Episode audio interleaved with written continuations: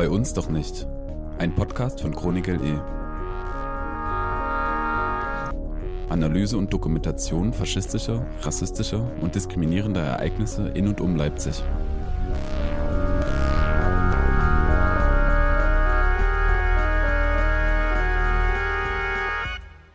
Genau. Wie gesagt, seit 2008 finden in Staupitz Konzerte statt. Ähm, bisher haben mehr als 100 Konzerte über die Jahre verteilt äh, dort stattgefunden. Und ich finde das eben krass, weil das ist eine immense Zahl. Meines Wissens gibt es keine andere Lokalität in Deutschland, wo so viele Konzerte in so einem Zeitraum so kontinuierlich stattgefunden haben und sozusagen die Lokalität so zur Verfügung stand, wie das sozusagen in Staubitz der Fall ist. Ähm, das liegt vor allen Dingen auch an den Eigentumsverhältnissen, weil der Eigentümer ähm, sozusagen Teil der Neonazi-Szene ist ähm, und die Räumlichkeiten dafür zur Verfügung stellt und sozusagen da faktisch nichts anderes mehr stattfindet.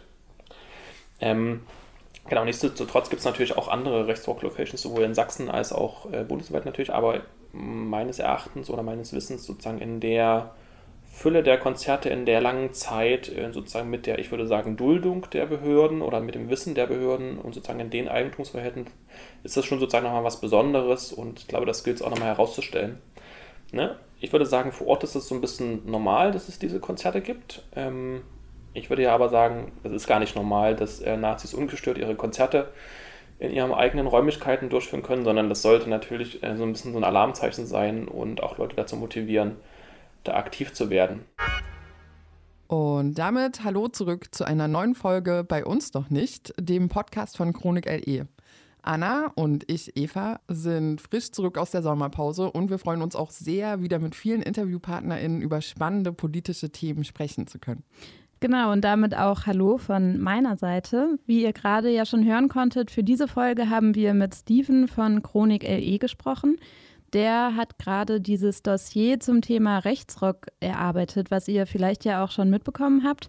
Und insbesondere geht es da um die Rechtsrock-Location der alte Gasthof in Staupitz bei Torgau. Und das ist ein Thema, was eigentlich ziemlich brisant ist und dafür aber erstaunlich wenig Beachtung findet. Aber dazu machen wir heute diesen Podcast.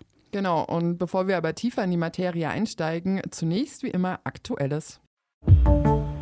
Aktuelles. Neueste Meldungen und Ereignisse aus Leipzig sowie den Landkreisen Leipzig und Nordsachsen.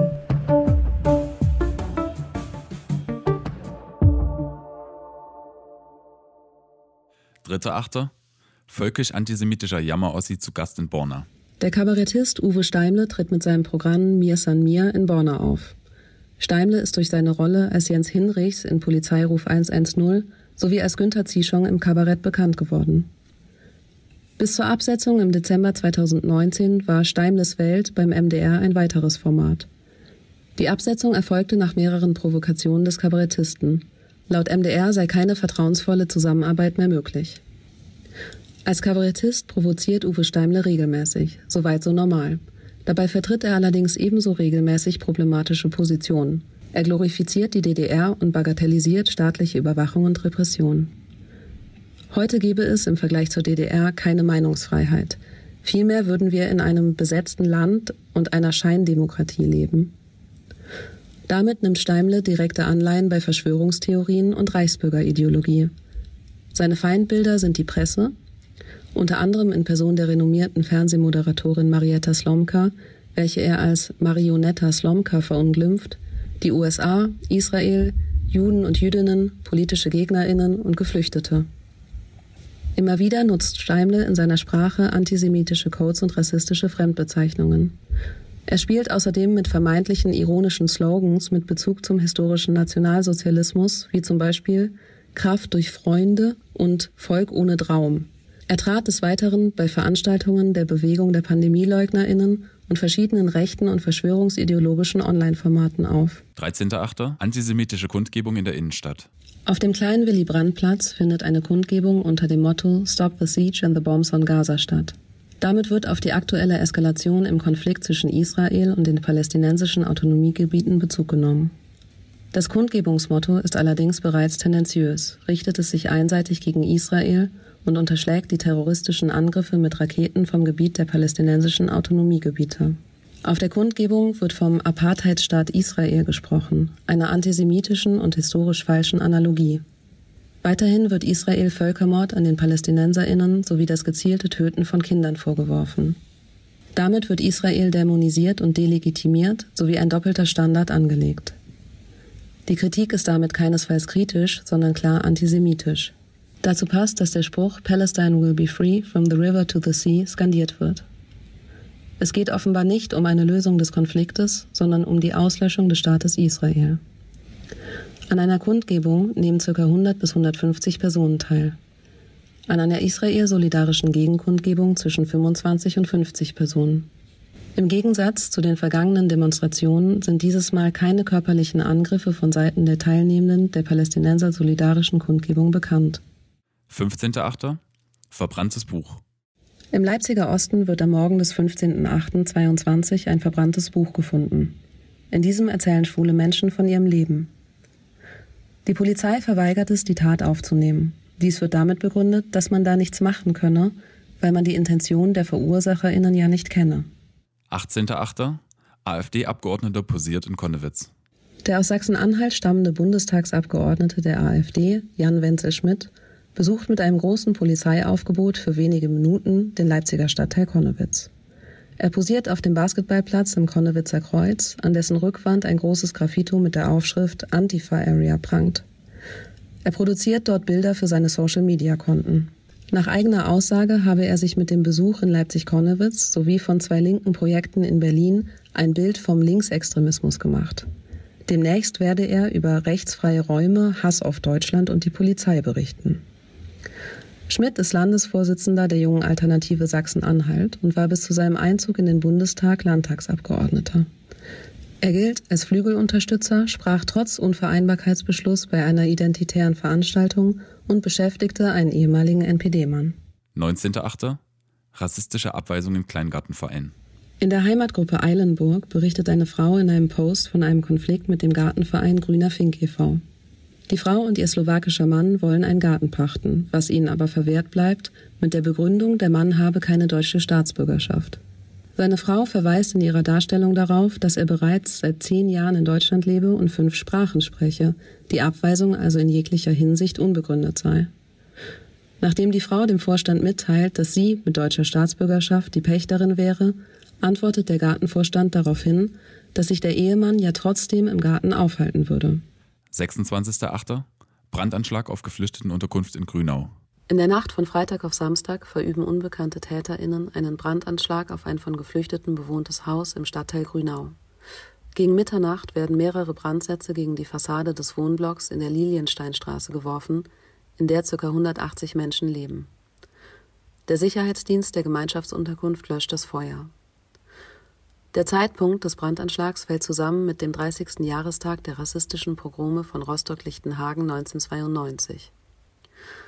Damals hatte ein Mob aus Neonazis und Rassistinnen über mehrere Tage hinweg eine Aufnahmestelle für Asylbewerberinnen im Rostocker Stadtteil Lichtenhagen belagert. Dort lebten vor allem Menschen aus Vietnam. Die Angreiferinnen bewarfen das Haus mit Steinen und Brandsätzen. Der Polizei gelang es nach mehreren Versuchen nicht, die Angriffe zu unterbinden. Die Beamtinnen zogen sich letztlich zurück, sodass die Angreiferinnen das Haus in Brand setzen konnten. Den Bewohnerinnen gelang es, sich selbst über das Dach in ein benachbartes Haus zu retten. Auch auf das Haus in der Liliensteinstraße in Leipzig-Grünau gab es bereits in der Vergangenheit rassistische Angriffe. So gab es 1990 einen ersten und 1991 einen zweiten Angriff, bei dem ca. 80 Neonazis, vor allem Jugendliche, das damals ebenfalls von Geflüchteten bewohnte Haus attackierten.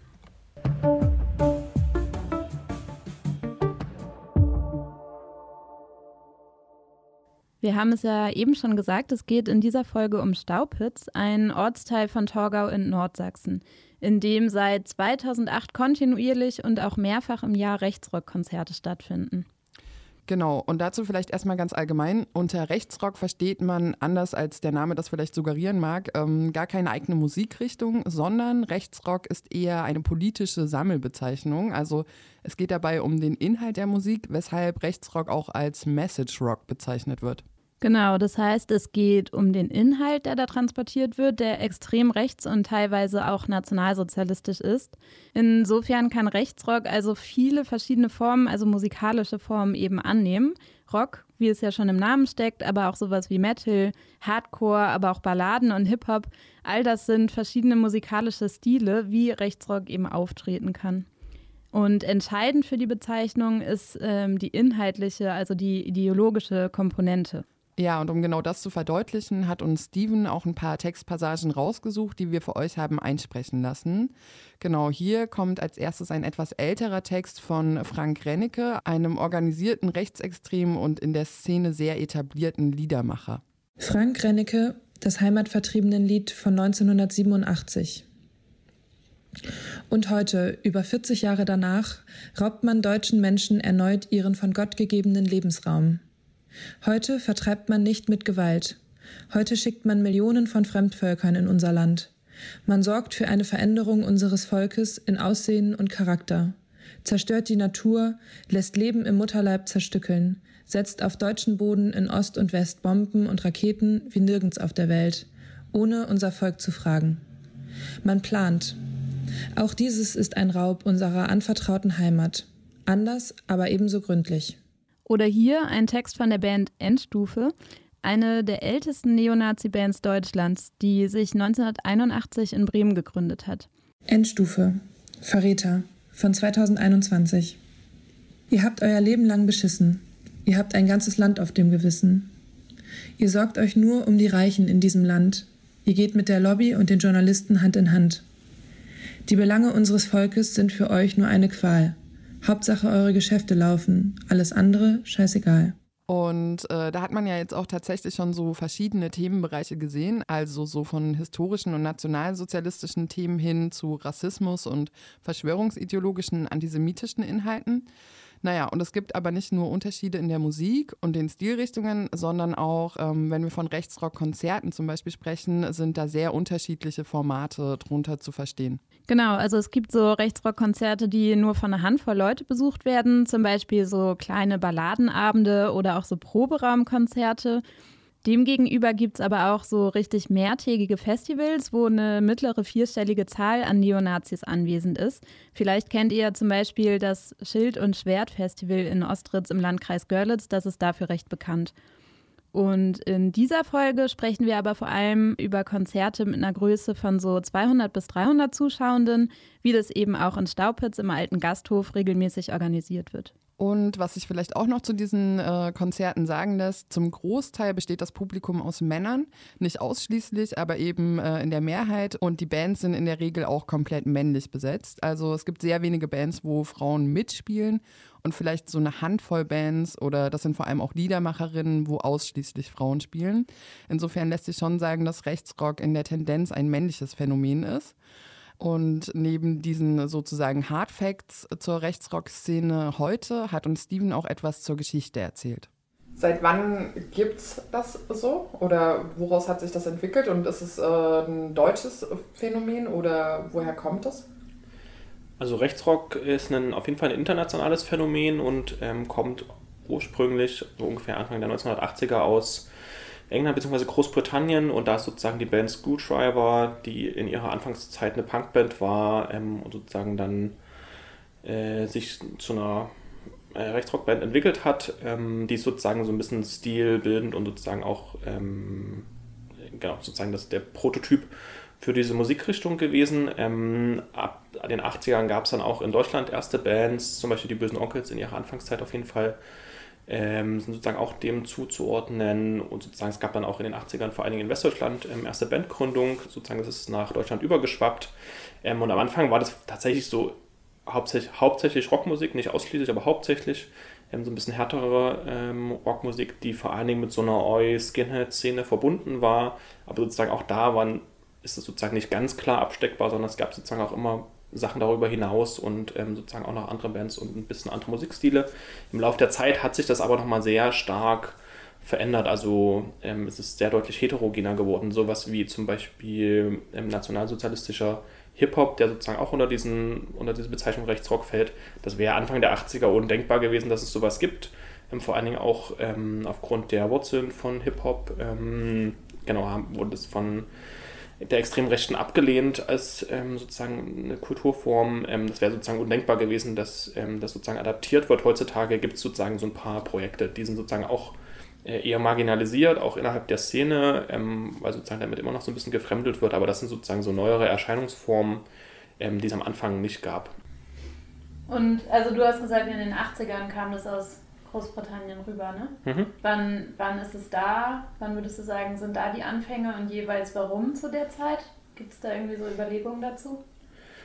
Na, zu dem, was ich dazu gelesen habe, ähm, kommen sozusagen diese, diese ersten Bands aus der Szene, vor allen Dingen aus so einer Punk, ähm, aus so einer Punk-Szene, sozusagen, die sich dann ähm, spaltet oder weiterentwickelt, je nachdem, wie man sich das jetzt, ähm, wie man das beschreiben möchte. Ähm, so inhaltliche Gründe waren, glaube ich, hauptsächlich so eine Perspektivlosigkeit ähm, und sozusagen so eine Unzufriedenheit mit der Gesellschaft, aber auch mit der Punk-Szene. Und das natürlich verbunden, aber auch mit so Nationalismus, Rassismus, die sozusagen maßgeblich dazu geführt haben, dass es eben diese Personen und Bands nicht mehr in der Punk-Szene beheimatet waren, wenn man das jetzt so sagen will, sondern sozusagen so einen neuen Stil ähm, gebildet haben und sozusagen da, genau, abgespalten haben. Ähm, und das ähm, bezieht sich natürlich auf so gesellschaftliche Zustände. Das heißt, ne, irgendwie so Rassismus, Nationalismus sind in Großbritannien, sind in Deutschland, aber auch ja in anderen Ländern ähm, maßgeblich in der Gesellschaft verbreitet. Das heißt sozusagen, das sind Sachen, wo Leute dran anknüpfen können. Das ist auf jeden Fall super spannend, wie doll politisch umkämpft und aufgeladen diese Musikgeschichte an dieser Stelle ist. Also Mitte der 1970er bis so Anfang der 80er Jahre gab es in England so einen Aufwind für rechte und auch extrem rechte Parteien. Und die haben unter anderem in der sich eben auch neu entwickelnden Punk- und Oi-Szene versucht, Leute zu rekrutieren. Daraufhin hat dann die linke Anti-Nazi-League das Festival Rock Against Racism ins Leben gerufen, eben eine Musikveranstaltung gegen die zunehmende rechte Präsenz im Alltag, in der Politik und auch in der Musik. Die Rechten haben als Antwort darauf dann die Initiative Rock Against Communism gegründet, kurz RAC. Im Prinzip ist das also der Anfang von Rechtsrock. Dieses Kürzel RAC wird auch bis heute noch verwendet, auch im deutschsprachigen Raum, als quasi so Erkennungsmerkmal auf Bandseiten und so weiter. Und was man dazu sagen kann, dieses Aktionsfeld Musik war damals und ist auch heute noch ähm, sehr bedeutend für andere extrem rechte Netzwerke, wie zum Beispiel Blood and Honor. Also die sind quasi aus diesem Feld von Konzerte organisieren heraus entstanden. Und Ian Stewart Donaldson, von dem wir ja vorhin schon kurz gehört haben, war zum Beispiel nicht nur der Frontsänger von der Band Screwdriver, sondern hat dann eben auch das Netzwerk Blood and Honor gegründet. Und wie Steven ja auch schon meinte, diese Musikgeschichte war von Anfang an nicht loszulösen von politischen und gesellschaftlichen Zuständen. Und das erklärt ja teilweise auch den Erfolg von so Rechtsrockbands, also zum Beispiel in den 80ern, den bösen Onkels, ähm, die ja medial geschnitten wurden, um das jetzt sozusagen mal vorsichtig zu formulieren, aber die ja trotzdem eine immense Fangemeinschaft hatten, die es ja bis heute gibt. Ähm, genau, und in der Anfangszeit sozusagen mit den Texten, die sie hatten, ähm, mit den Liedern, die sie gesungen haben, wie sie aufgetreten sind, würde ich sie sehr klar ähm, der Rechtsrock-Szene zuordnen. Und ich weiß nicht, wie es dir geht, aber in meinem, also mindestens weiteren Umkreis gab es tatsächlich auch immer wieder Leute, die die bösen Onkels gehört und äh, das irgendwie so runtergespielt haben. Und ich fand es schon auch nochmal krass, im Zuge dieser Folge sich so Texte von denen auch anzuschauen. Ja, voll. Also einfach extrem rassistisch und gewaltvoll, voller Sozialdarwinismus und einfach auch wirklich so platt, also ja. auf die Fresse mäßig formuliert. Ja, ja, total. Ähm, allerdings, wo wir schon beim Thema Onkels sind, das ist für mich schon auch eher so ein Phänomen der 90er, 2000er und hätte ich für heute gar nicht mehr als so relevant eingeschätzt. Voll, also das meinte Steven ja auch, dass Rechtsrock gar nicht unbedingt so ein jugendkulturelles Phänomen ist, sondern es viele der populären Bands schon seit den 80er und 90er Jahren gibt und dementsprechend eben auch das Publikum, was solche Konzerte besucht oder die Musik eben hört, eher so Ü30, Ü40 ist. Mhm. Und äh, dass das eben Leute sind, die tendenziell so ganz fest schon im Berufsleben stehen äh, und eher eine Familie haben und die dann aber eben auch das Geld haben, um zum Beispiel nicht nur zu so einem Konzert gehen zu können, sondern auch den entsprechenden Merchandise zu kaufen. Und wenn wir uns die Rechtsrock-Szene nochmal weiter genauer anschauen, ist auch ein wesentlicher Punkt, dass es sich dabei um so ein großes internationales Phänomen handelt. Das sieht man zum Beispiel auch an so sehr bekannten Netzwerken, die es gibt. Also zum Beispiel Blood and Anna, über die wir ja schon gesprochen haben, aber auch zum Beispiel die Hammerskins die sich beide eben viel um so Musikevents herum organisieren. Beide Organisationen sind schon seit den 90er Jahren und bis heute in Deutschland aktiv, also auch nach dem offiziellen Verbot. Also die Strukturen wurden gar nicht in dem Maße getroffen, dass es zu einer Auflösung geführt hätte. Aber ähm, die Personen, die Ideologien, die Bands, die Vernetzung, die es da gibt, die gibt es natürlich weiter. Ähm, und genau diese Vernetzung ist nicht nur deutschlandweit, sondern international. Ähm, es gibt zum Beispiel jährlich auch sehr größere Konzerte, die finden meistens nicht in Deutschland statt. Ähm, ähm, zu dem Todestag von Ian Stewart Donaldson, also dem Sänger von Screwdriver, ähm, dieser Band. Ähm, da reisen regelmäßig auch deutsche Neonazis, ähm, Personen der extremen Rechten hin, ähm, um diese Konzerte zu besuchen oder daran teilzunehmen. Die werden auch öfters mit Personen der deutschen extremen Rechten organisieren, die sozusagen auch also in Verbindung mit anderen Personen international und es gibt sozusagen einen regen Austausch äh, im Versandhandel, in der Zusammenarbeit, in der Organisation von Konzerten. Das ist sozusagen nicht irgendwie so ein nationales Phänomen, sondern das ist tatsächlich international. Musik und Rechtsrock ist aber nicht nur auf internationaler Ebene eines der wichtigsten Aktionsfelder der organisierten Neonazis. Auch für regionale und lokale Zusammenhänge erfüllt es eine maßgebliche Funktion. Also vor allen Dingen das, das Netzwerk spielt oder Netzwerken spielt eine total große Rolle. Auf ähm, Konzerten kommen ja Leute zusammen, ähm, ein paar hundert, manchmal auch ein paar tausend.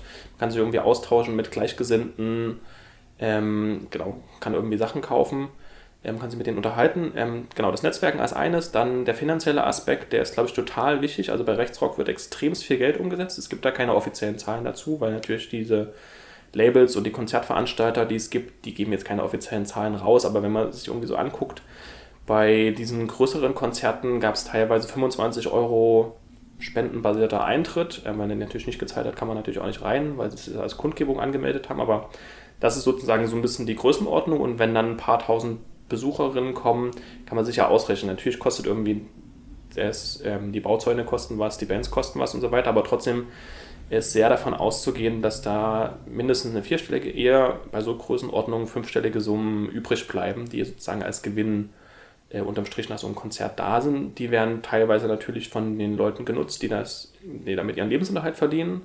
Ähm, aber die gehen natürlich auch teilweise wieder zurück an die Szene, werden gespendet für irgendwelche politischen, extrem rechten Projekte verwendet und so weiter. Ich glaube, der finanzielle Aspekt, der wird oftmals ziemlich unterschätzt. Und selbst bei einem Konzert, wo in Anführungsstrichen nur ein paar hundert Leute kommen, wenn das ein 10er oder 20 Euro Eintritt kostet, allein plus sozusagen die Bareinnahmen, auch da kommen ja eine ganze Menge, kommt eine ganze Menge bei rum. Also ich glaube, das ist so ein sehr, sehr zentraler Aspekt in der Bedeutung, äh, den Rechtsrock hat.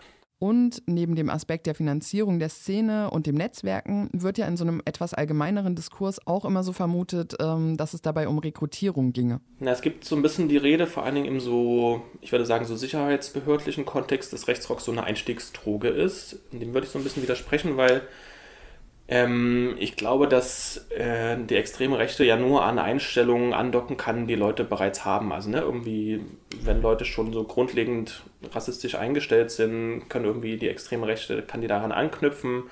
Ähm, aber niemand wird, nur weil er irgendwie zufällig über so ein Lied stolpert, ähm, zum Nazi oder so. Die Frage ist ja sowieso, wo man irgendwie zufällig über so ein Lied stolpern kann. Es, natürlich gibt es irgendwie frei verfügbare Musik, die ich auf YouTube, auf irgendeinem Streamingdienst finden kann. Das auf der einen Seite schon, aber ganz viel dieser Musik gibt es nicht frei irgendwo verfügbar, ähm, sondern da muss ich ganz gezielt danach suchen. Die muss ich im Zweifelsfall auch kaufen oder die muss ich irgendwo in irgendeinem versteckten Portal runterladen. Das heißt, die ist gar nicht so leicht zugänglich wie ganz viele andere Sachen. Ähm, und genau, wie gesagt, ich glaube, sozusagen von heute auf morgen mit so einem Fingerschnippen und nur weil man so drei Lieder gehört hat, äh, werden die Leute zum Nazi. Das ist so ein bisschen kurz gegriffen, sondern müsste sich, glaube ich, nach so andere Sachen angucken. Ich meine, da sprechen ja auch schon die Texte, die wir vorhin gehört haben, für sich. Also da muss man ja schon eine rechte Einstellung mitbringen, um da überhaupt andocken zu können. Allerdings, auch wenn die Rekrutierung jetzt nicht von so großer Bedeutung oder Relevanz ist, damit zusammenhängt, ist es schon auf jeden Fall die Verbreitung von Ideologie und auch die ideologische Festigung über die Songtexte, die eben von zentraler Bedeutung ist.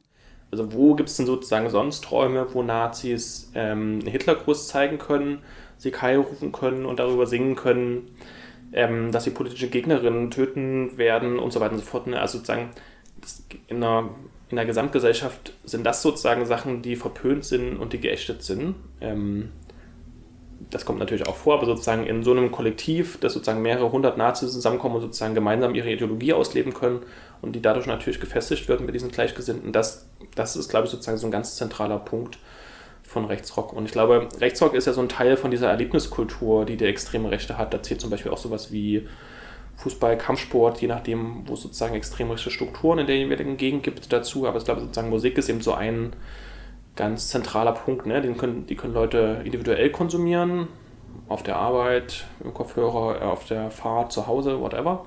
Ähm, die können sie aber auch gemeinsam konsumieren auf so einem Konzert. Und ich glaube, das ist sozusagen so ein bisschen so ein, Musik ist so ein sehr zentraler Aspekt, glaube ich. Das ähm, finde ich eigentlich irgendwie auch interessant, dass du sagst, dass es Teil von so einer Erlebniswelt eigentlich ist, aber zum Beispiel in diesem äh, quasi, was das Kulturbüro Sachsen auch rausgegeben hatte, da hatten die ja schon jetzt gerade in der letzten Aufga Ausgabe eben explizit die Musik nochmal benannt. Also ich glaube, da war das ja vor allen Dingen so Corona. Ähm, Musik und irgendwie so eh Alltagsrassismus in Bezug auf Sachsen, wo die sagen, das prägt irgendwie gerade so ein bisschen so, ja, wie so den rechten Alltag oder irgendwie das, was quasi das so ausmacht, wie Rechte ihre Ideologien auch im Alltag so etablieren oder so. Hm. Und da war ja zum Beispiel Fußball und Kampfsport oder so jetzt erstmal nicht als eines der größeren Sachen benannt. Ähm, würdest du dem zustimmen oder siehst du das anders oder genau, verändert sich das oder genau, ist es irgendwie lokal spezifisch oder vielleicht kannst du da nochmal so ein bisschen das so ein bisschen skizzieren für Sachsen auch? Ich weiß gar nicht, ob ich das eine sozusagen gegen das andere so richtig stellen würde. Ich glaube, das ergänzt sich ja gegenseitig so ein bisschen. Ne? Und das, was ich so als Erlebniswelt bezeichne, da verstehe ich so ein bisschen so eine subkulturelle Aspekte darunter, sage ich mal. Ne? Also irgendwie so also je nachdem, ob man jetzt zum Beispiel Fußball damit dazu zählt, was ich im ersten Moment schon machen würde, aber ne, da ist ja so ein bisschen auch so eine Identifikation mit dem Verein, äh, mit dem, was sozusagen auf dem Platz und auch nach dem Spiel passiert. Die Leute kaufen sich irgendwie Merch, ähm, rennen damit irgendwie rum. Es gibt so Fan, Freund und Feindschaften. Ne? Also sozusagen, das ist ja was, was auch so Identität von Leuten äh, prägt. Das kann auch beim Kampfsport so sein. Es gibt natürlich, erstens mal gibt es nicht überall Kampfsport-Gyms und zum zweiten Mal sind natürlich überhaupt nicht alle extrem rechts, aber zum Beispiel hier in der Region gibt es ja ein paar, die mindestens rechts offen sind, beziehungsweise teilweise auch offen äh, neonazistisch. Ähm, das ist, glaube ich, sozusagen schon was, was ähm, für die extreme Rechte auch nochmal wichtig ist, weil sozusagen hier ne, üben sie irgendwie für den Tag X äh, und proben sozusagen ihre Gewaltbereitschaft, ähm, zum Beispiel auch für diese dritte Halbzeit im Fußball und so weiter. Ähm, genau, das sind, glaube ich, sozusagen so ein paar Aspekte und aber die anderen, die du genannt hast, also ne, Corona ähm, in den letzten zwei, zweieinhalb Jahren ist natürlich auch was ganz Relevantes, weil es sowohl also es betrifft ja den Alltag von uns allen und sozusagen den ganzen Einschränkungen, die es gibt, ähm, aber sozusagen auch nochmal die extreme Rechte in ihrem Kampf gegen die äh, Corona-Schutzmaßnahmen und die Corona-Politik der Bundesregierung ja nochmal ganz besonders. Also sozusagen für die ist es ja auch nochmal sehr identitätsstiftend oder prägend und vor allen Dingen erfahren sie ja hier so eine Resonanz, wie sie in den letzten Jahren oder vielleicht abgesehen von der sogenannten Flüchtlingskrise ähm, nicht erfahren haben. Also ne, sozusagen gibt es einen Resonanzraum in der Gesellschaft, den sie auf einmal erfahren. Die finden, gehen sozusagen mit Leuten gemeinsam auf die Straße, was sozusagen eigentlich vorher nicht so richtig denkbar oder möglich gewesen wäre. Und genauso mit dem Rassismus und Alltagsrassismus natürlich gibt's, äh, ist es sozusagen sehr verbreitet und auch hier können die extreme Rechte daran anknüpfen, an das, was es schon in der Gesellschaft gibt und auch hier gibt es einen Resonanzraum. Ähm, genau, ich glaube, die Sachen ergänzen sich sozusagen alle und ähm, das ist, glaube ich, auch so ein bisschen das Gefährliche, dass die, dass es sozusagen den Wirkradius oder den Wirkraum der Extremrechten nochmal erweitert. Irgendwie schon und trotzdem finde ich, ist Musik ja weniger präsent. Also irgendwie ist es so ein Thema, was finde ich mehr unter dem Radar läuft, als jetzt zum Beispiel irgendwie so, weiß nicht, Corona, dass es irgendwie der Rechten so einen Ausschwung gegeben hat oder dass es irgendwie, also so, ne, die Thematisierung von Rassismus oder so, finde ich präsenter und es hat mich in, in dem ersten Moment, glaube ich, ein bisschen überrascht, dass sie ausgerechnet Rechtsrock auch so benennen als eines der zentralen ähm, Felder sozusagen, wo es gerade sich viel bewegt. Die Frage ist ja sozusagen auch so ein bisschen, wo man die Grenze zieht, glaube ich. Also weil es gibt da ja Bands, die sozusagen irgendwo vielleicht in, diesem, in dieser Grauzone angesiedelt sind. Ähm, keine Ahnung, Freiwild, Andreas Gabalier, sagen die mit sehr klaren völkischen, teilweise rassistischen Elementen spielen, ist vielleicht das falsche Wort, aber die sozusagen nutzen, ähm, und die ja schon im Mainstream sind. Also keine Ahnung, Freiwild füllt hier, ich weiß gar nicht, die Arena, glaube ich, beim letzten Mal, die ist sozusagen voll. Da kommen sozusagen Fans und ne, das ist keine ganz klassische Rechtsrockband. Ähm, trotzdem hat mindestens der Sänger so eine Vergangenheit. Ähm, sie sind inhaltlich an ganz, ganz vielen Stellen problematisch in dem, was, sie, was und wie sie über Südtirol ne, als faktisch ja Teil von Deutschland ähm, oder sozusagen so einer eigenen nationalen Identität ähm, singen. Ähm, ne, das ist hochproblematisch. Genau, und die Frage ist ja immer, wie ordnet man das zum Beispiel ein? Und ich glaube, da ist zum Beispiel diese, diese Wirkmächtigkeit ja nochmal ganz anders zu sehen. Und wir finden, an der Stelle sollten wir tatsächlich auch nochmal auf einen Text von Freiwild schauen, wo es wirklich schwierig wird, das noch irgendwie als Grauzone zu bezeichnen. Freiwild. Wahre Werte von 2010. Wo soll das hinführen? Wie weit mit uns gehen? Selbst ein Baum ohne Wurzeln kann nicht bestehen. Wann hört ihr auf, eure Heimat zu hassen? Wenn ihr euch ihrer schämt, dann könnt ihr sie doch verlassen. Du kannst dich nicht drücken, auf dein Land zu schauen, denn deine Kinder werden später darauf bauen. Sprache, Brauchtum und Glaube sind Werte der Heimat. Ohne sie gehen wir unter, stirbt unser kleines Volk. Naja, und Freiwild kennen wahrscheinlich viele von euch, aber wir wollen auch noch mal so ein paar andere Bandnamen nennen, die wesentlich szeniger im Sinne von Rechtsrock sind und wo es vielleicht eigentlich auch ganz gut ist, die zu kennen, auch im Merch und so weiter auch identifizieren zu können. Ähm, Endstufe zum Beispiel ist äh, so eine Band, die es schon sehr lange gibt, ähm, die auch heute noch aktiv ist und die auch heute teilweise noch Konzerte spielen. Ähm, genau, und dann vielleicht für die Leipziger Region, hier gibt es also mindestens zwei Bands, ähm, die sozusagen noch relevant sind. Das ist zum einen Thematik 25 und zum anderen Volksnah. Ähm, genau, die kommen auch beide aus ähm, Leipzig. Das, die sind beide durchsetzt mit Personen, die in verschiedenen neonazistischen Strukturen ähm, aktiv waren oder sind, ähm, teilweise auch in der NPD, teilweise auch verschiedene Posten hatten. Ähm, und ich glaube, dann, wenn man sich so ein bisschen die Bands, die beiden und äh, die Personen anguckt, dann wird eben deutlich, das nimmt nicht, das ist sozusagen nicht was Eigenständiges, sozusagen, es gibt dieses Rechtsrock und dann gibt es diese anderen Nazis, sondern das ist natürlich miteinander verquickt und sozusagen Rechtsrock ist eben ein Teil von sozusagen so einer neonazistischen Kultur, Subkultur. Ähm, genau, und das wird eben genutzt, um die eigene Ideologie weiter zu verbreiten ähm, und sozusagen einmal das aussprechen zu können, was man eben irgendwie denkt. Genau, und dann ist so ein bisschen die Frage, wie weit man äh, guckt. Ne? Rechtsrock ist ja so ein internationales Phänomen, das heißt, es gibt auch international Bands, vor allen Dingen in den USA, die eben auch weltweit touren. Es gibt auch in Italien eine größere Rechtsrock-Szene, also zum Beispiel Green Arrows, ähm, die auch aus Südtirol ähm, kommen und die zum Beispiel auch regelmäßig in Deutschland spielen. Und die haben zum Beispiel auch in Staupitz schon mehrfach gespielt. Und ich würde sagen, das ist jetzt auch das Stichwort, mit dem wir nun zu einem Fall kommen, an dem sich all das, was wir jetzt so allgemein über die Rechtsrock-Szene besprochen haben, sehr anschaulich und konkret zeigen lässt. Und zwar Staupitz. Staupitz ist ein Dorf, was zu Thurgau gehört, liegt in Nordsachsen. Ähm, das hat ungefähr 300 Einwohnerinnen und in dem Dorf gibt es eigentlich nicht viel. Ähm, da stehen hauptsächlich Wohnhäuser rum. Ähm, da wohnen natürlich dann die Leute drin. Und es gibt so eine, äh, einen Gasthof, der in der Dorfmitte steht, beziehungsweise den alten Gasthof heißt er jetzt. Ähm, irgendwann vor sehr vielen Jahren war der auch mal geöffnet und seit 2008 findet dort aber eigentlich nichts anderes mehr statt außer Rechtsrock. Ähm, und zwar an der Anfangszeit noch ein bisschen ähm, größer und auch sozusagen bunter gemischt. Ähm, seit 2011 ungefähr in der Regel zehn Konzerte pro Jahr und zwar zehn Konzerte behördlich beauflagt. Das heißt, ähm, die Polizei und das Ordnungsamt in Torgau sind darüber informiert, meines Wissens auch vorher ähm, und haben dem Betreiber, äh, dem Besitzer vor Ort ähm, Auflagen erstellt, die er erfüllen muss, damit er die Konzerte dort durchführen darf. Eine der Auflagen ist, dass dort maximal 250 Leute eingelassen werden dürfen und anwesend sein können zu einem Konzert. Ähm, genau, was sozusagen heißt, dass es eher so ein mittelgroßes Konzert ist. In der Anfangszeit des Gasthofs war das etwas anders. Ähm, damals waren wesentlich mehr als 250 Leute vor Ort.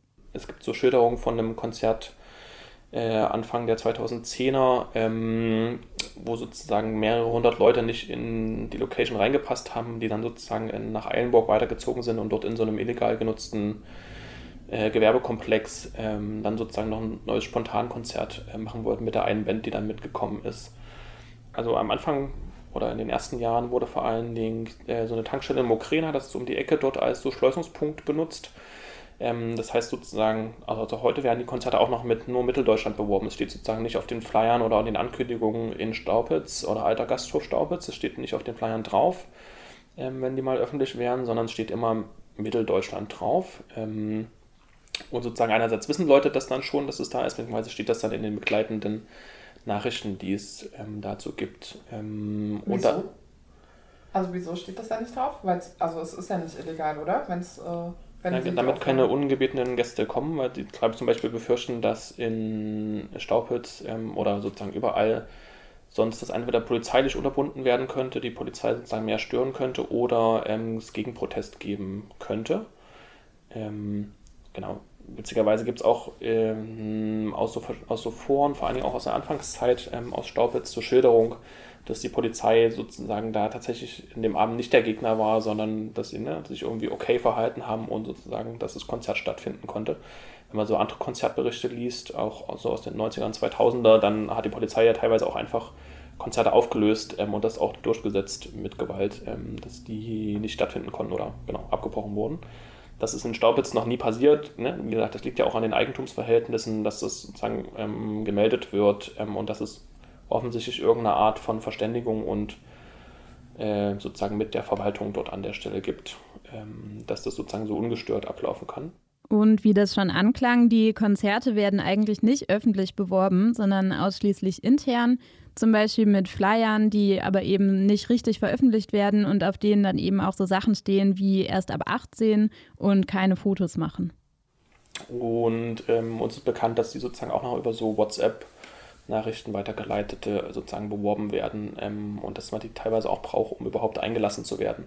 Das heißt sozusagen, ne, um sozusagen auch nochmal dieses, was wir am Anfang schon mal hatten, diese, dieses Jugendargument, da verirren sich eben nicht irgendwie einfach Leute dahin, die dann mal zufällig hören, da ist irgendwie Mucke, sondern da kommen bundesweit, teilweise auch aus dem Ausland, Leute gezielt zu diesem Konzert, ähm, um sich sozusagen äh, neonazistische Musik zu reinzuziehen. Da kommen nicht zufällig irgendwelche Leute vorbei und gucken sich das an. Das ist ausgeschlossen.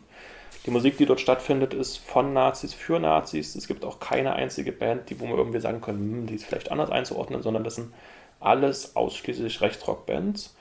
Ähm, und das Spannende in Staupitz finde ich, dass es tatsächlich auch, ähm, man danach mal sehen kann, dass es auch einen internationalen Charakter hat. Also der Großteil der Bands kommt aus Deutschland, aber ungefähr ein Viertel plus minus ähm, äh, kommt auch aus dem Ausland ähm, und da auch tatsächlich sehr unterschiedliche Länder. Also ne, irgendwie so die Nachbarländer, äh, Frankreich, Belgien, Italien, ähm, aber auch aus äh, diversen baltischen Ländern, aus den USA, aus Australien, aus Neuseeland, auch sozusagen da treten Rechtsrockbands in Staupitz auf, was sozusagen, glaube ich, auch nochmal für die Bedeutung dieser Lokalität ähm, spricht. Ne?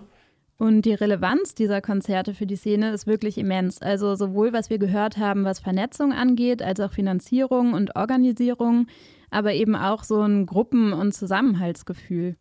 Es gibt in Deutschland wenig öffentlich zugängliche Rechtsrockkonzerte. Ähm, die werden, wie gesagt, ja teilweise im Ausland organisiert, wenn sie größer sind.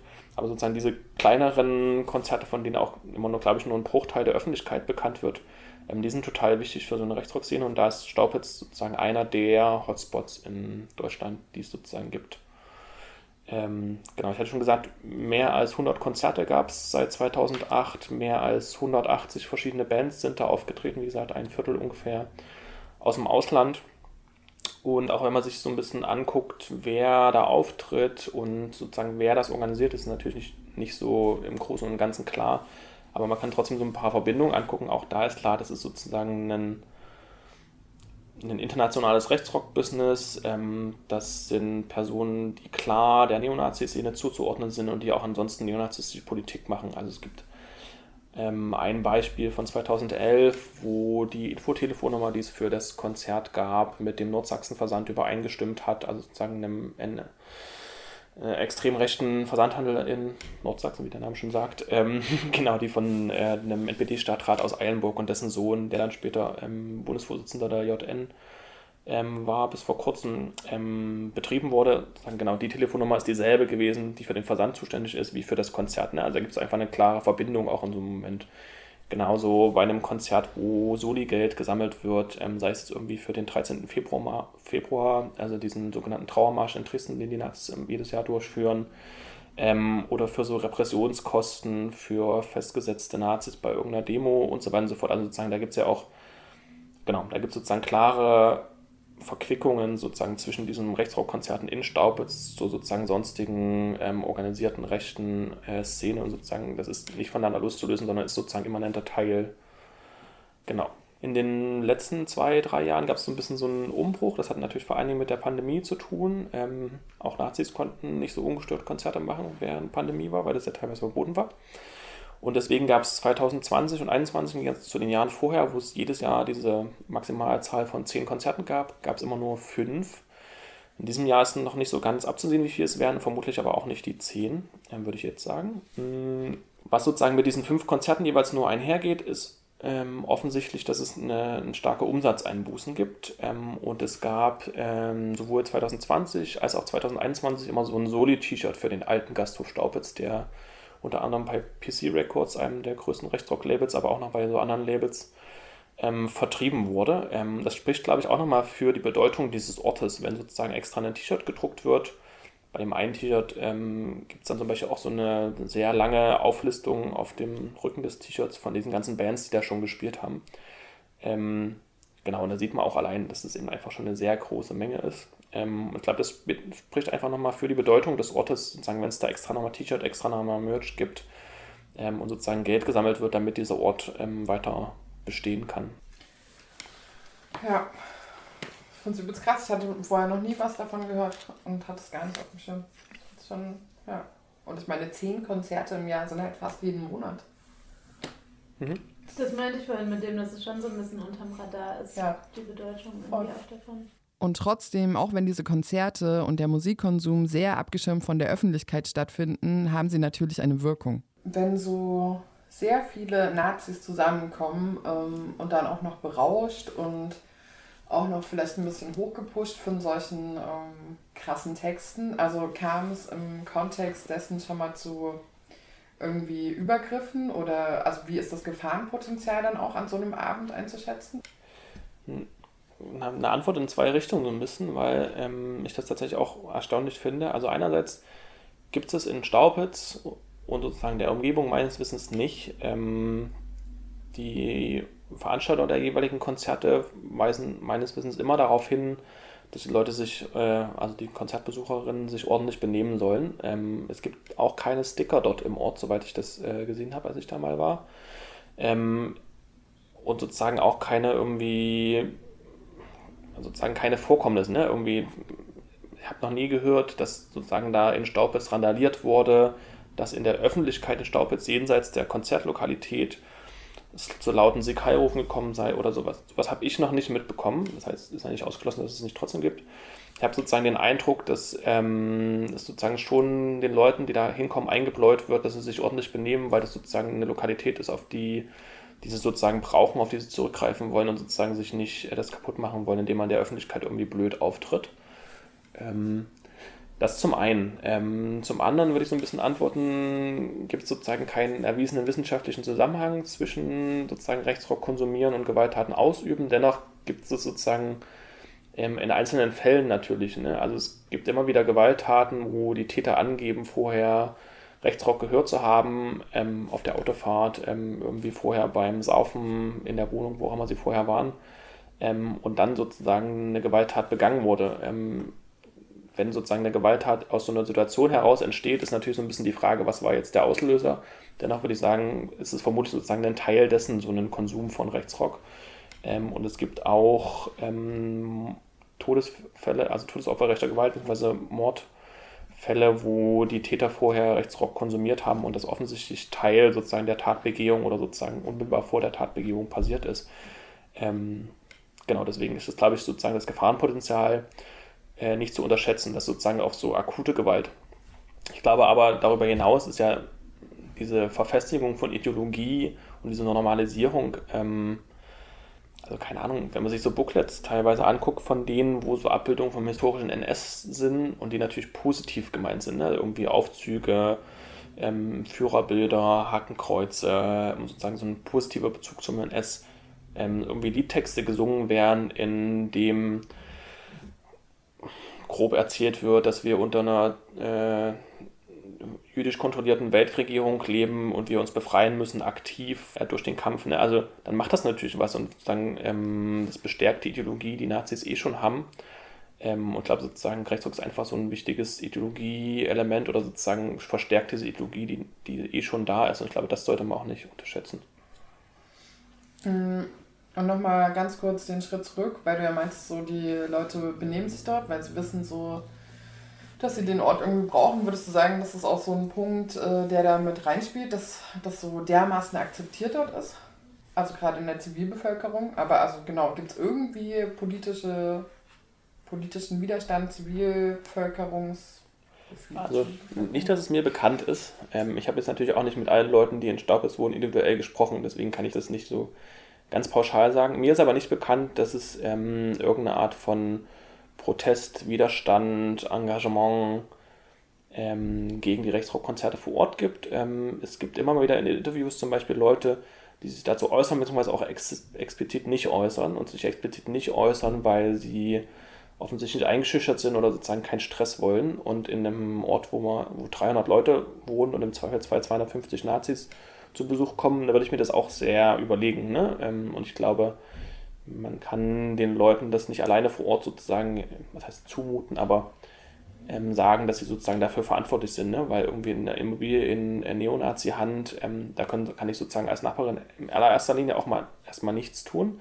Ähm, dennoch ist natürlich wünschenswert, wenn es äh, Engagement sozusagen, so, also mehr Engagement sowohl von der Verwaltung gäbe, als auch äh, von Bürgerinnen vor Ort, ähm, denen das ja hoffentlich ein Dorn im Auge ist. Ähm, das frage ich mich das immer wieder, das weiß ich nicht so ganz genau. Ähm, ob das sozusagen so eine Akzeptanz, toler tolerieren ähm, oder so ein bisschen sich abfinden. Ich glaube, das sind ja manchmal auch so fließende Übergänge der Situation vor Ort ist. Ähm, aber ich würde auch sagen, es lässt so ein bisschen zu wünschen übrig, aber mal gucken.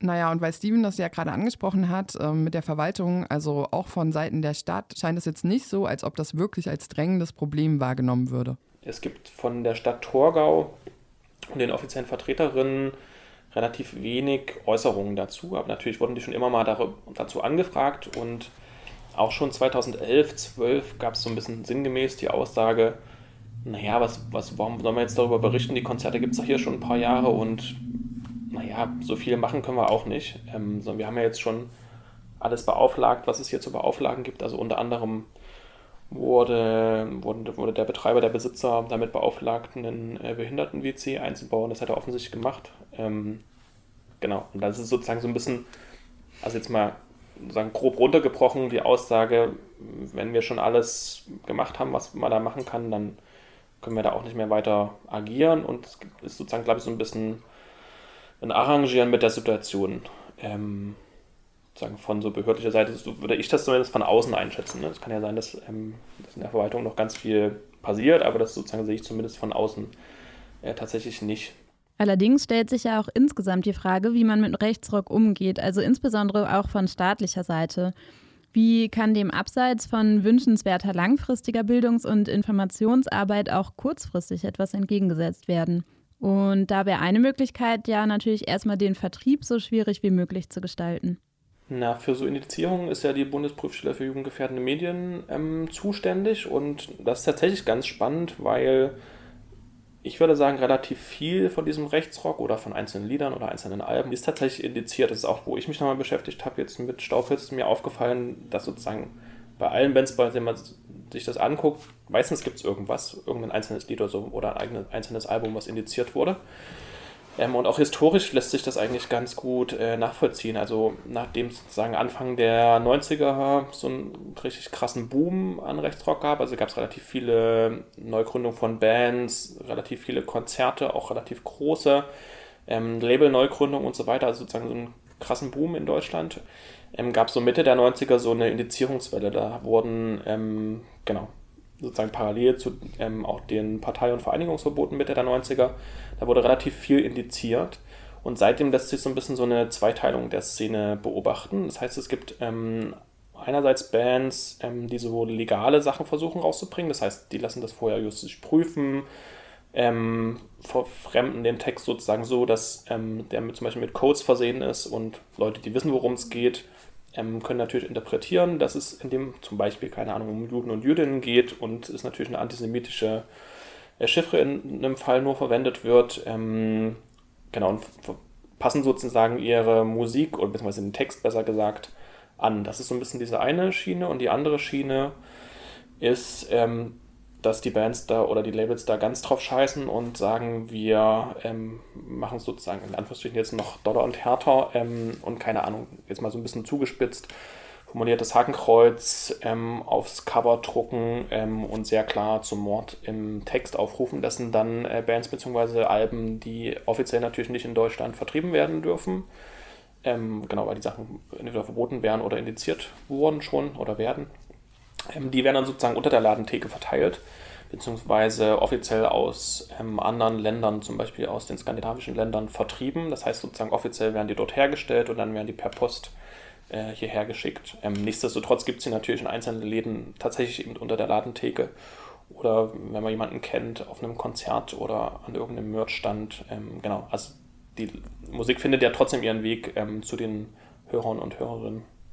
Ähm, vielleicht können wir da trotzdem aber ein bisschen bleiben und nochmal darüber sprechen, was das dann heißt, wie man dem begegnen kann. Also ob es ja, da trotzdem was bringen würde, das quasi noch besser zu verfolgen oder nachzuverfolgen oder zu beobachten, auch von staatlicher Seite.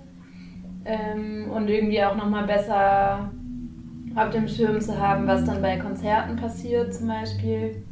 Ähm, genau, oder ob es da irgendwie andere Herangehensweisen braucht. Oder auch so mit Auftrittsverbot gibt es sowas? Ja. Also, ja.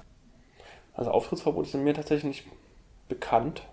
Ähm, es gibt Bands, die treten nicht erkennbar auf. Ähm, es gibt zum Beispiel in Thüringen eine Band Erschießungskommando, ähm, die zum Mord an politischen Gegnerinnen, zum Beispiel Katharina König, der Landtagsabgeordnete von der Linken in Thüringen, ähm, aufruft, weil sie eben über die Ne- Neonazi-Szene aufklärt ähm, und da in, ins Feindbild geraten ist in, und in den Blick geraten ist. Ähm, die sind sozusagen sehr, sehr offensiv äh, und sozusagen sehr dezidiert in ihren Texten, was sie mit politischen Gegnerinnen machen wollen und wie die getötet werden sollen. Ja, und auch diese Textstelle haben wir nochmal einsprechen lassen, einfach auch um die Drastik des Ganzen nochmal zu veranschaulichen. Erschießungskommando.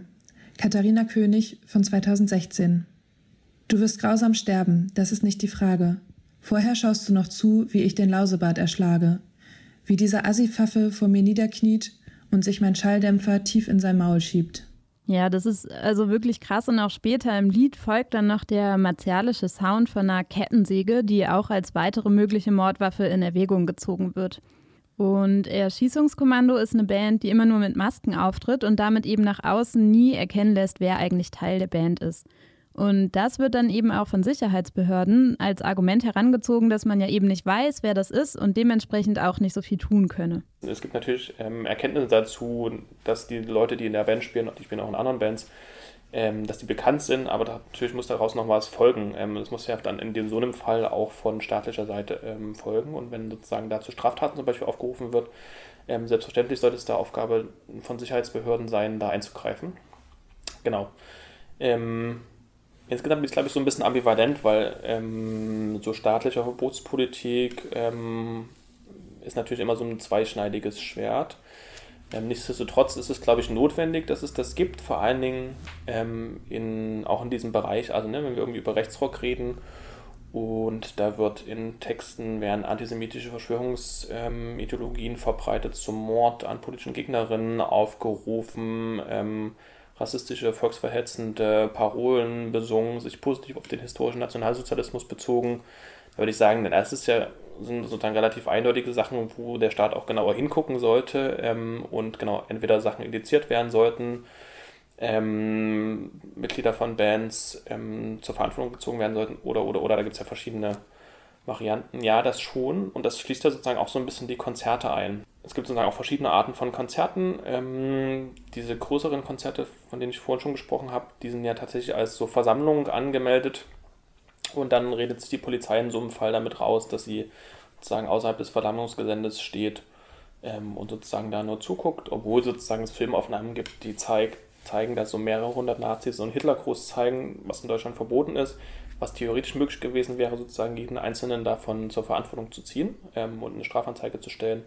Was dann daraus kommt, nochmal andere Sache, aber genau, ne, das ist, wär, ist sozusagen schon, das wäre im Rahmen des Möglichen, da müsste die Polizei und die Ermittlungsbehörden konsequent da vorgehen. Das ist genauso bei gesungenen Texten. Es gibt ähm, ähm, zum Beispiel eine Band, die auch schon öfters in Staubitz aufgetreten ist, Confident of Victory, äh, so eine Hardcore-Hatecore-Band, ähm, wo es so eine, eine, Textzeile gibt, die, ich glaube, auf Sieg endet und die dann von den Fans sozusagen mit Heil äh, ergänzt wird. Ähm, auch sozusagen ne, in der Kombination würde ich sagen, lassen sich auch entweder die Fans oder die Band oder beide äh, strafrechtlich zur Verantwortung ziehen, in meiner juristischen Laien, meinem juristischen Laienverständnis. Ähm, genau, da könnte sozusagen, glaube ich, total viel ähm, mehr passieren auf so einer staatlichen Ebene.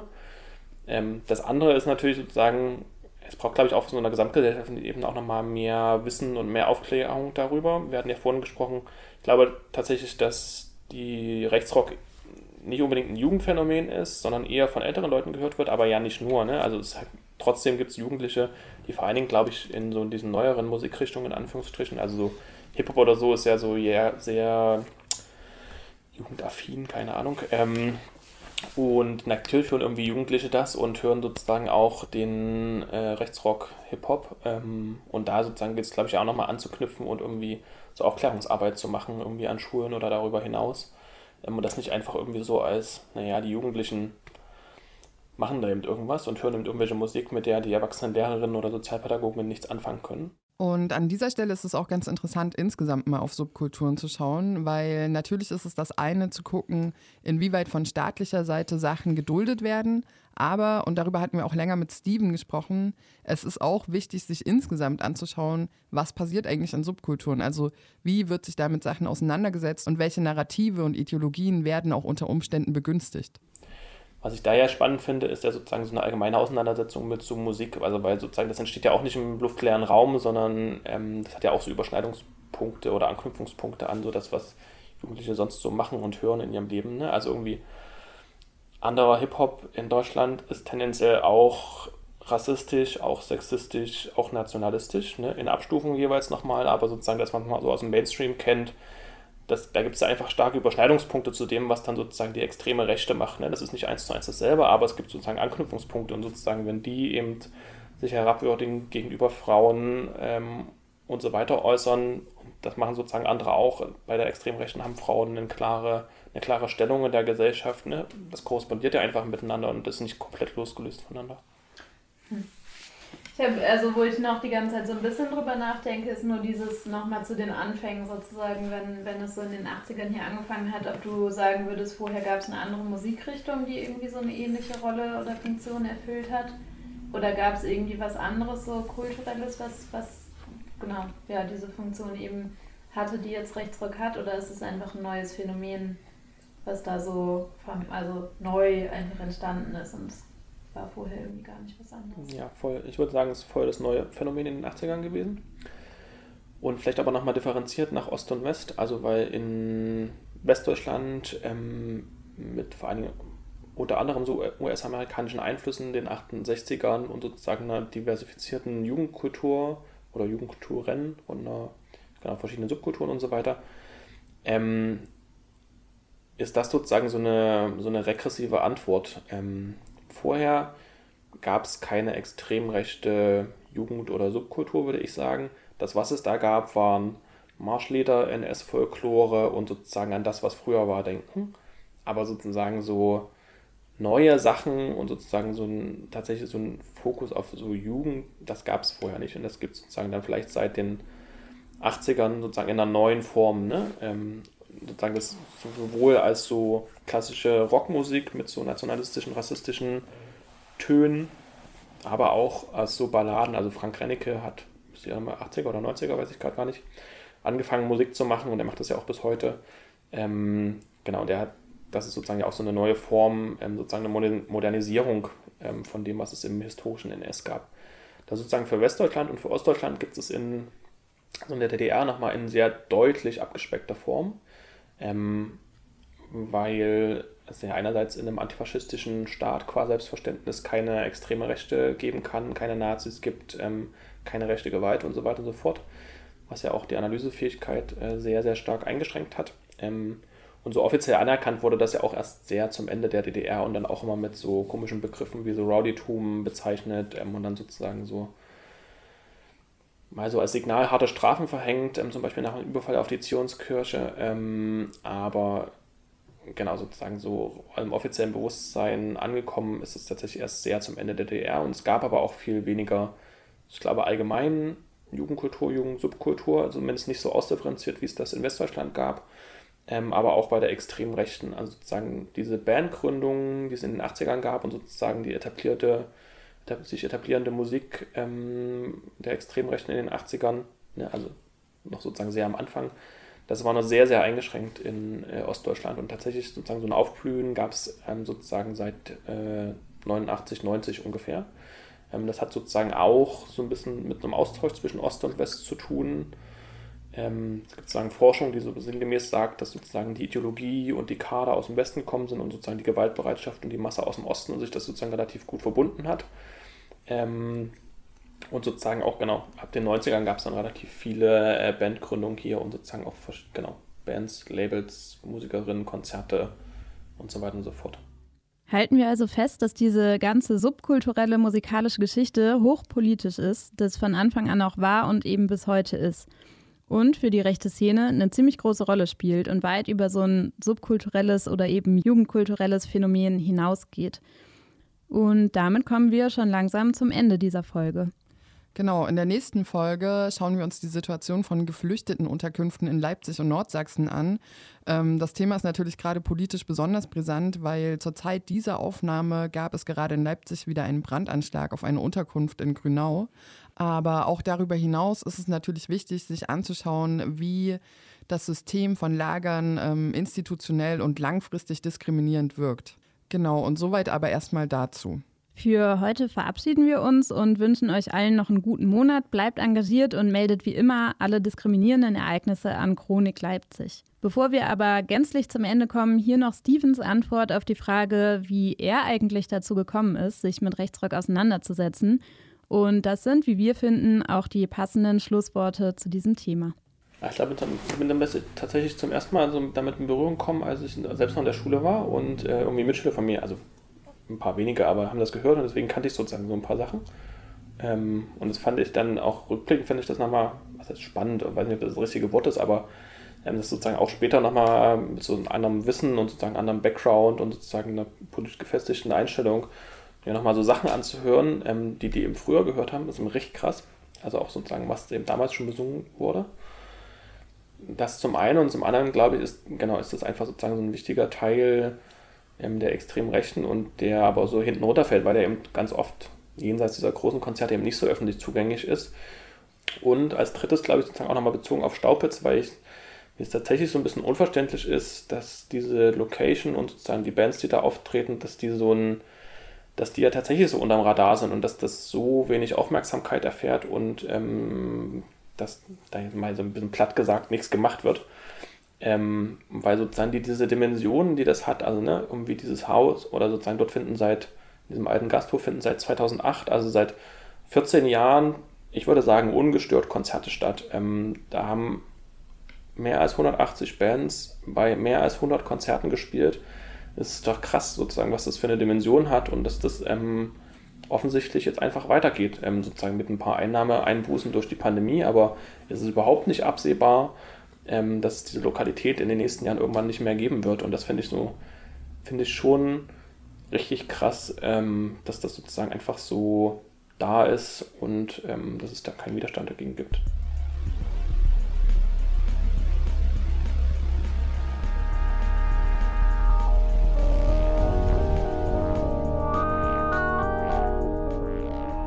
Bei uns doch nicht. Ein Podcast von Chronik LE. Gefördert durch die Rosa-Luxemburg Stiftung Sachsen.